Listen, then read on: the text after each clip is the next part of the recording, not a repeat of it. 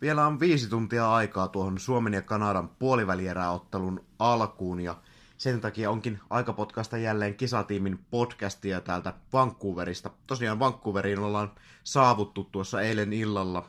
Minä olen siis Jere Korkalainen ja vieressäni on Juuso Kokkonen. Toivon teidät tervetulleeksi tämän podcastin mukaan. Meillä tänään aiheena on tuo alkulohkon vähän summaaminen ja sitten käsitellään vielä tuota Kanada-ottelua. Juuso, jos oikeastaan aloitetaan tuosta alkulohkosta, niin miten sitä voisi oikeastaan summata? Kaksi voittoa, kaksi tappiota.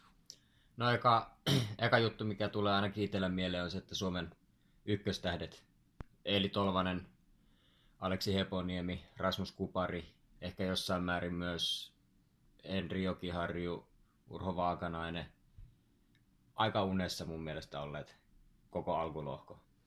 Joo, kyllä se on ollut aika nähtävillä, että noista ihan kärkipelaajista ei ole todellakaan saatu sitä irti, mitä niin kuin olisi tarvittu saada. Ja en tiedä kuinka liikoteltu on välttämättä sanoa, että Suomella on oikeastaan ollut niin kuin kaksi ketjua, jotka on hoitanut sen roolinsa just niin kuin on pitänyt. Että tuo kakkosketju, jota johtaa Anton Lundell ja kolmosketju, jota johtaa Santeri Virtanen. Joo, sitten siellä on ollut, ollut tämä yksi NS-turistiketju, eli nelosketju, ja sitten tämä raskaasti alisuorittava Heponiemi Kupari Vitja, mutta katsotaan miten, miten se lähtee tuosta etenee. No jos pelitavallisesti mietitään, paljon tuossa ei Jussi Haukkaan ja Nuorten Leijonien pelitapa viime vuoden kisoissa kritiikkiä, niin minkälaisia kehitysaskeleita sen suhteen on otettu? Ainakin väläyttelytasolla on ihan hyviä elementtejä ollut.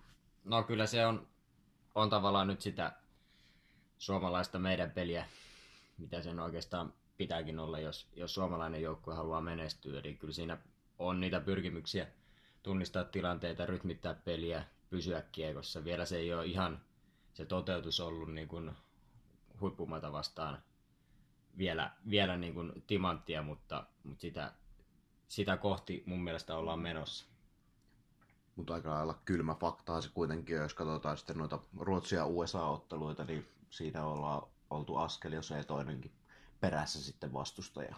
Joo, jos ei kolmas ja neljäskin, että kyllä se ihan sellainen peruspelaamisen taso tullaan mun mielestä enemmän vielä niin kuin henkisen puolen juttuihin, miten joukkue valmistetaan peliin, miten tavallaan saadaan siellä, siellä niin kuin joukkue, joukkue sille niin kuin henkiselle tasolle viritettyä.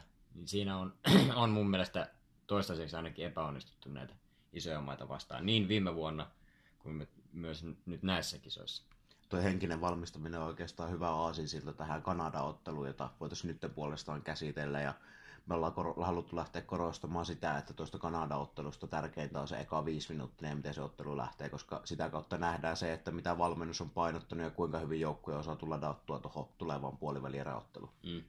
No, just jos mietitään tuossa vielä alkulohkossa Ruotsi-Yhdysvallat-peliä, niin se eka vitonen oli niinku todella ratkaisu ja se näytti sen, näytti sen pelisuunnan. Eli Ruotsiin vastaan se kiekollinen peli oli niinku todella hermostunutta.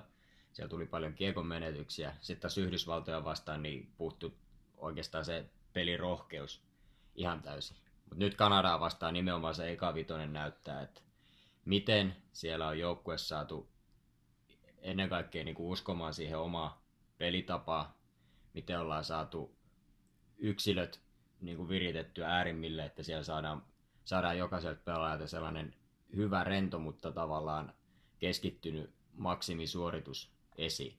Ja tässä nyt tullaan sitten valmennusjohdon rooliin ja, ja siellä ennen kaikkea niin Suomen jonkinlaisen henkisen valmentajan Tuomo Ruudun rooliin. Eli tässähän on nyt puhetta ollut tästä Tuomo Ruudun apuvalmentaja Pestistä ja, ja se mitä esimerkiksi Rauli Urama, Urama totesi jatkoajalle, niin on se, että, että Ruutu on, on jonkinlainen tällainen henkisen puolen valmentaja tuossa, tuossa ryhmässä.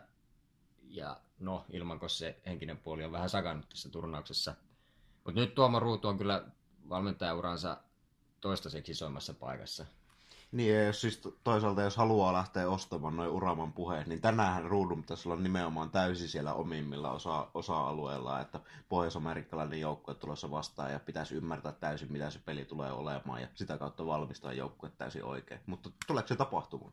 No se on hyvä kysymys. Tässä tavallaan nyt ruudulla ihan varmasti sitä tieto, tietotaitoa ja tavallaan just sitä sen omaa kokemusta. Se on, se on pelannut pitkä ura ja ollut, ollut kovissa paikoissa, mutta se, että miten se pystyy niin kuin, olemaan sitten näiden pelaajien henkisenä tukena. Hän on ensimmäistä kertaa valmentajana. En tiedä, onko minkäänlaista valmentajakoulutusta edes olemassa. Se on ihan eri juttu hypätä sieltä kaukalosta ja sitten ollakin siellä ohjaamassa ja, ja tavallaan näiden nuorten pelaajien, joilla kuitenkin vielä tunteet heittelee aika paljon laidasta laitaa, niin olla siellä heidän tukena. Mutta se on mielenkiintoinen nyt nähdä, että missä tavallaan henkisessä vireessä nuoret leirat tulee siihen ekaan vitoseen ja sitä myöten koko peliin. Ja toi puolivälieräpeli on totta kai myöskin tunnetaan aina semmoisena niin kuolemaotteluna, joka aina sitten määrittää myöskin sen, että onko se turnaus onnistunut vai epäonnistunut. Niin ehkä sitä kautta paljon ollaan puhuttu siitä, että Suomella ei ole mitään paineita tuohon otteluun, niin mä en olisi ehkä ihan valmis ostamaan sitä kommenttia, että täysin paineettomassa tilassa Suomi voi lähteä, koska se puolivälieräpeli on kuitenkin aina se määrittävä peli.